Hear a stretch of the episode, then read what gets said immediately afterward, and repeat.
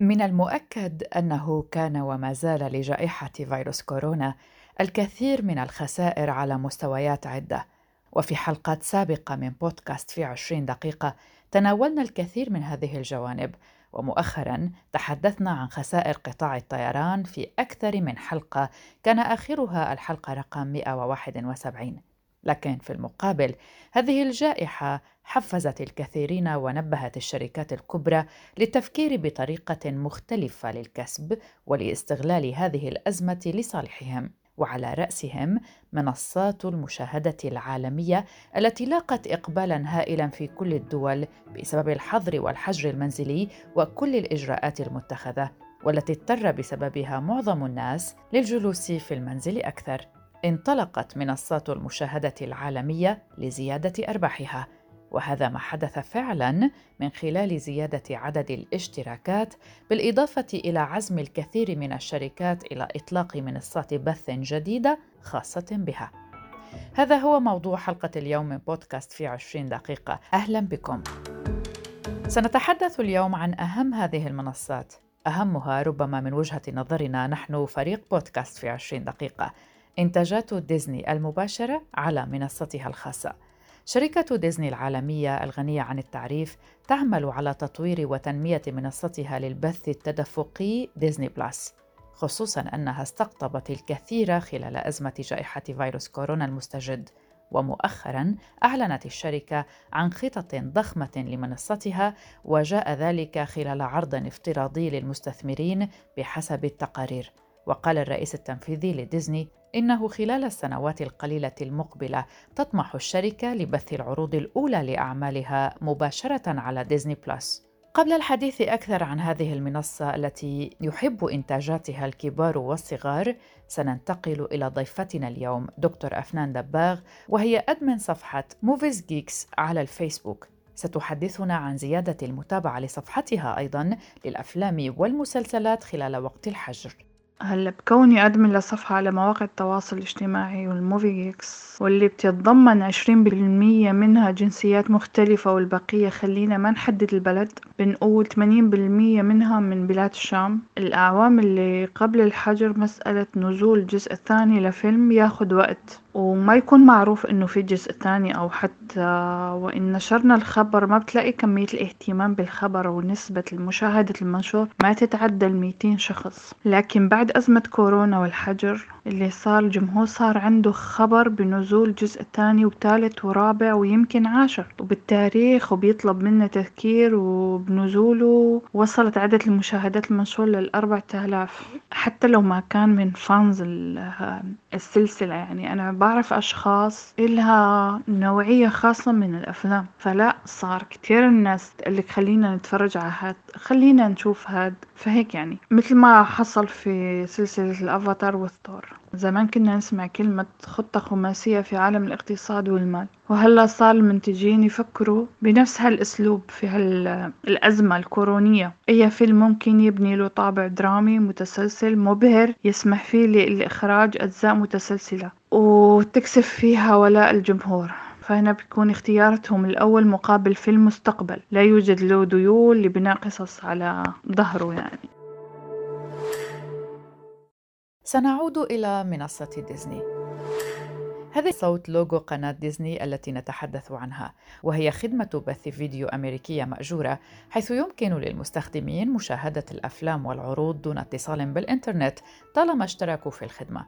تشمل مئات الأفلام والبرامج التلفزيونية التي أنتجتها ديزني على مدار 90 عاماً بما فيها جميع أفلام الرسوم المتحركة الرائعة ابتداء من ميكي ماوس وسنو وايت إلى الأفلام الأكثر حداثة وجميع أفلام بيكسر و Star Wars وأفلام مارفل ستوديوز وأيضا عروض ديزني المناسبة للعائلات من كل الأعمار بالإضافة لعروض حصرية من ناشونال جيوغرافيك خصيصا لديزني بلس. كما أضافت ديزني بلس أيضا عددا من العروض التلفزيونية والأفلام ذات الطابع العائلي بعد عملية شراء فوكس الأخيرة مثل Malcolm in the Middle ودكتور دوليتل وحتى The Simpsons مع توفر جميع المواسم الثلاثين على المنصة منذ اليوم الأول لإطلاق هذه الخدمة ماذا عن عقد ديزني مع نتفليكس؟ نظرا لأن العقد انتهى في العام 2019 فإن الأفلام الحديثة المنتجة من قبل ديزني مثل Black Panther و Wrinkle in Time و Avengers Infinity Wars سحبت من شركة نتفليكس لتعرض حصريا فقط على خدمة ديزني بلس. الملفت أنه في هذا الشهر أي ديسمبر كانون الأول وصل عدد مشتركي منصة البث التدفقي ديزني بلس في جميع أنحاء العالم وصل إلى 86.8 مليون مشترك بعدما كان 74 مليونا الشهر الماضي وهذا ما يؤكد على نموها الكبير. ومع هذا تتوقع الشركة أن يتراوح عدد المشتركين في المنصة بين 230 إلى 260 مليون مشترك بحلول العام 2024 وفي سبيل الحفاظ على ارتفاع أعداد المشتركين قدمت الشركة تصورا مغريا وجذابا يضم 100 إنتاج جديد بينها سلسلة التحريك الجميلة والوحش سلسلة أخرى عن شخصيتها الشهيرة موانا ونسخة جديدة من ثلاثة رجال وطفل أو Three Men and a Baby وسلسلة Swiss Family Robinson إلى جانب تعاون مع عائلة كارداشيان أما بخصوص إنتاجات ديزني السينمائية الكبرى اختارت الشركة أن تترك الأفلام الضخمة للعرض أولا في صالات السينما حيث أعلنت شركة لوكاس فيلم التابعة لديزني أن باتي جينكيز المخرجة الأمريكية ستخرج فيلم Star Wars الجديد المتوقع عرضه في صالات السينما في عطلة عيد الميلاد عام 2023 وبذلك تكون جينكيز أول امرأة تقوم بإخراج أحد أفلام Star Wars بالإضافة إلى أفلام أخرى ستنتجها الشركة للعرض في السينما. بينها Buzz Lightyear والجزء الثاني من النمر الأسود أو Black Panther. تعالوا نحدثكم عن أثر الحركات التحررية التي يقودها الشباب حول العالم اليوم على صناعة المحتوى وإلزام حتى الشركات الكبرى مثل ديزني على مراعاة واحترام ذلك. كما تعلمون جميعا مفاهيم هذا العالم الكبير متغيرة وما كان مقبولا وسائدا قبل عشرات السنين لم يعد كذلك اليوم. وها هي ديزني تضيف تحذيرات إلى بعض أفلامها الشهيرة مثل بيتر بان و The Aristocats للإشارة إلى بعض القوالب النمطية العنصرية السائدة في بعض المشاهد. وسبق لاستوديوهات ديزني أن لفتت عناية المشتركين في منصة البث التدفقي ديزني بلاس إلى وجود توصيفات ثقافية بالية في بعض أعمالها مثل أصحاب البشرة الحمراء في بيتر بان الذي أنتج عام 1953 أو العيون المشدودة الآسيوية الملامح في أريستوكاتس الذي أنتج عام 1970 وتشير التحذيرات الجديدة الواردة في بداية الأفلام إلى أن هذا التنميط كان مخطئا في تلك الفترة وما زال كذلك اليوم. وجاء في الرسالة المدرجة في بداية الأفلام التي يتعذر تجاوزها أن هذا البرنامج يتضمن توصيفات سلبية أو معاملة سيئة لبعض الشعوب أو الثقافات، ويضيف التحذير الذي أعد بالتشاور مع منظمات عدة من بينها جمعية نقاد الأفلام الأمريكيين من أصول أفريقية أردنا بدلا من سحب المحتوى الإقرار بتأثيره السلبي واستخلاص العبر منه وإثارة حوار لنبني معا مستقبلا أكثر شمولية. ومن الأفلام الأخرى التي تضمنت هذه التحذيرات Swiss Family Robinson ودامبو. وكانت ديزني قد قررت في حزيران يونيو الماضي تعديل أقسام Splash Mountain في منتزهاتها الترفيهية في الولايات المتحدة التي تذكر بالماضي الاستعبادي للبلاد. حيث أن تصاميم هذا الجزء مستوحاة من فيلم لديزني أثار جدلا عند صدوره عام 1946 وكانت الانتقادات التي طالت Song of the South كثيرة لأنه عمم صورا نمطية عنصرية ويعطي انطباعا حسنا عن مزارع الرق في الجنوب الأمريكي. وقد توقف عرض الفيلم في السينما في الثمانينيات وهو لم يصدر يوما بنسق قرص فيديو رقمي ولم يدرج في قائمة أفلام ديزني بلس. لجائحة كورونا محاسنها على بعض الشركات ومنها هذه المنصات التي نتحدث عنها اليوم. فديزني بلس استفادت من إغلاق صالات السينما بسبب كورونا لزيادة أرباحها وهي اليوم تختبر طرقا جديدة للانفراد بعرض الأفلام الجديدة في ظل تأثير الجائحة على حضور الجمهور في السينما وخصوصا في الولايات المتحدة. فبعد عدة تأجيلات في موعد إصدار فيلم مولان في صالات السينما أصدرت شركة ديزني هذا الفيلم على المنصة الجديدة في سبتمبر أيلول الماضي حيث ساعد ذلك على جذب الجمهور للاشتراك في المنصة من أجل مشاهدة فيلم أنتج من الأساس لعرضه في السينما حول العالم. فيلم مولان live action وهو فيلم من إنتاج شركة ديزني 2020 هو نسخة جديدة عن النسخة الكرتون التي صدرت في عام 1998 وتدور حول قصة امرأة صينية تتنكر كرجل للقتال في الجيش بدلا من والدها الذي لا يستطيع الذهاب لكبر سنه بينما لم يشك أحد أنها امرأة قامت بإنقاذ قائد الجيش. بينما أكدت شركة ديزني العمل على نسخة جديدة من فيلم ال animation بامبي الذي طرح في العام 1942 وسيكون الفيلم على طريقة ال live action إذا هذا يقودنا إلى أن السينما هي الخاسر الأكبر في هذه العملية وأقصد هنا دور العرض السينمائية. فالجديد هو أن العروض الحصرية ستكون حاضرة أكثر على منصات المشاهدة في 2021 شركة وورنر براذرز مثلا قالت إن جميع إصداراتها لعام 2021 ستظهر لأول مرة على HBO Max. ففي أول ديسمبر كانون الأول صرحت شركة استوديو وورنر براذرز التابعة لشركة AT&T صرحت أنها ستطلق جميع أفلامها لعام 2021 في دور العرض السينمائي وعبر خدمة البث الإلكتروني HBO Max في اليوم نفسه. وهذا في تحول غير مسبوق أدى إلى تراجع حاد لأسهم شركات دور السينما التي تواجه صعوبات بالفعل. وقال الاستوديو في بيان حسب رويترز إن الأفلام ستكون متاحة عبر خدمة HBO Max لمدة شهر بدءا من يوم تدشين عرضها في دور السينما. ومن المنتظر أيضا إطلاق أفلام أخرى بالطريقة نفسها ومنها نسخة جديدة من سلسلة ماتريكس ويعد هذا التغيير الذي قاده الرئيس التنفيذي لشركة وارنر ميديا هو الخطوة الأكثر جرأة حتى الآن لجلب الأفلام إلى المنازل في وقت أقرب من المعتاد بعد بدء عرضها في دور السينما. وقد أحدث ذلك هزة في أرجاء هوليوود. وأيضا لم يعجب ذلك الكثير من المخرجين. فهناك فيلم آخر أثار ضجة حول قرار عرضه في السينما رغم الخوف من جائحة كورونا المستمرة. وقد نسب هذا القرار لمخرج الفيلم كريستوفر نولان. لكن نولان نفى الشائعات التي تزعم أنه دفع شركة وورنر بروس لإطلاق الفيلم في دور السينما في الصيف على الرغم من الجائحة. وأوضح نولان أن الشركة المنتجة هي من اتخذت قرار طرح الفيلم في دور العرض معتبرة أن فيروس كورونا أصبح آمنا حول العالم. وقال المديرون التنفيذيون لشركة وارنر براذرز إن هذه الاستراتيجية جاءت مدفوعة بجائحة فيروس كورونا التي قللت أعداد رواد السينما وتسببت في إغلاق عديد من دور العرض. وبالنسبة للمستهلكين فإن مشاهدة الفيلم في المنزل قد تكون أقل تكلفة من الذهاب إلى دور العرض لكنها رغم ذلك تعتبر خدمة مرتفعة التكلفة والمشاهد هو من يدفع الثمن.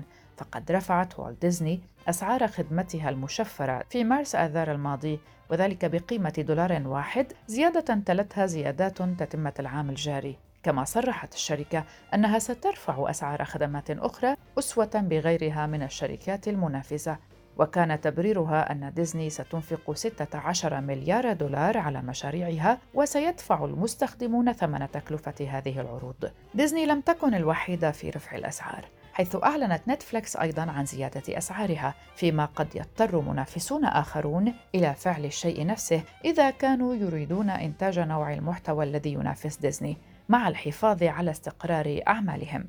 مع ذلك الإقبال على هذه المنصات وتحديدا نتفليكس المنصة الأكثر شهرة هو حل مثالي لمواجهة الحجر المتكرر والذي لا يمكن التكهن فيما إذا كان سينتهي مع حلول العام 2021 رشا ستحدثنا عن استفادتها هي وعائلتها من اشتراكها بهذه الخدمة بشكل منطقي وهادف ومدروس. نحن مشتركين بالنتفليكس في عنا حساب للأطفال وحساب لإلنا. هلا أطفالي بيتابعوا مسلسلات أو مثلا كوكو ميلون. وطبعا وقت متابعة التلفزيون بالنسبة لهم بين النص ساعة لساعة maximum أحيانا بتمر أيام ما بيتابعوا ابدا إذا كان طقس جيد وكان في نشاطات خارج المنزل. أما بالنسبة لنا فمنتابع غالبا مسلسلات. وبصراحة أبدا ما زادت فترات مشاهدتنا للتلفاز آه، بفترة الحجر. هلأ نحن ما بنشغل تلفزيون ابدا إذا كانوا الأولاد موجودين. يعني ما بنتابع برامج للكبار بوجود الأطفال أو مسلسلات آه، ما بتناسب الأطفال. فبعد ما يناموا الأطفال ممكن نتابع حلقة من مسلسل أو حلقتين وغالبا يكون نوع المسلسل كوميدي ترفيهي. وإذا ما لقينا فممكن نتفرج على مسلسل من مسلسلات مارفل. آخر مسلسل حضرناه كان دير ديفل هيك نوعية مسلسلات ما بتتعب ما فيها عواطف أو دراما مو مشاكل حقيقية. البطل هو بطل خارق يعني مثلا دير ديفل كان البطل أعمى وبيقدر يقتل كل الأشرار لحاله رغم أنه هو عنده مشكلة بالنظر. وبالنهاية النهاية متوقعة بهيك مسلسل. فلسهرة خفيفة لطيفة بعد يوم طويل. هيك مسلسلات إنه okay.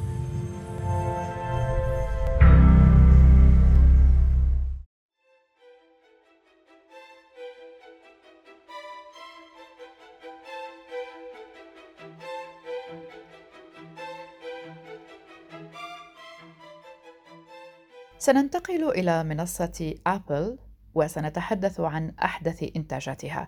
أبل تي في هي خدمة البث الحي والفيديو حسب الطلب خالية من الإعلانات وتتطلب اشتراكا شهريا خاصا بشركة أبل تم إطلاقها أول مرة في 1 نوفمبر تشرين الثاني 2019 الموسيقى في الخلفية هي صوت لوجو أبل النجم العالمي ليوناردو دي كابريو وقع بداية هذا العام عقدا مع شركة أبل عبر شركته للإنتاج آبيان واي وذلك لإنتاج أفلام ومسلسلات لمنصة بث المحتوى الترفيهي عبر الإنترنت أبل تي في بلس.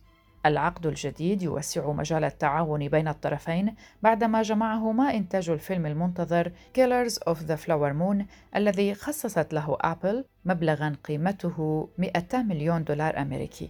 الفيلم سيجمع مجددا الممثل ديكابريو والمخرج الأمريكي مارتن سكورسيزي وستعرضه منصة أبل تي في بلس بينما ستوزعه شركة باراماونت وكان من المفترض بدء تصوير الفيلم في شهر مارس آذار الماضي قبل أن يضطر صناعه للتأجيل بسبب جائحة كورونا. وفي مجال المسلسلات التلفزيونية تتعاون شركة آبيان واي مع أبل عبر Shining Girls الذي سيتولى فيه ديكابريو دور المنتج المنفذ وستلعب بطولته الممثلة الأمريكية إليزابيث موس وبهذا يكون ديكابريو انضم إلى قائمة من النجوم الذين وقعوا عقودا أخيرا مع شركة أبل بينهم البريطاني إدريس إلبا والأمريكية أوبرا وينفري والمكسيكي ألفونسو كوارون.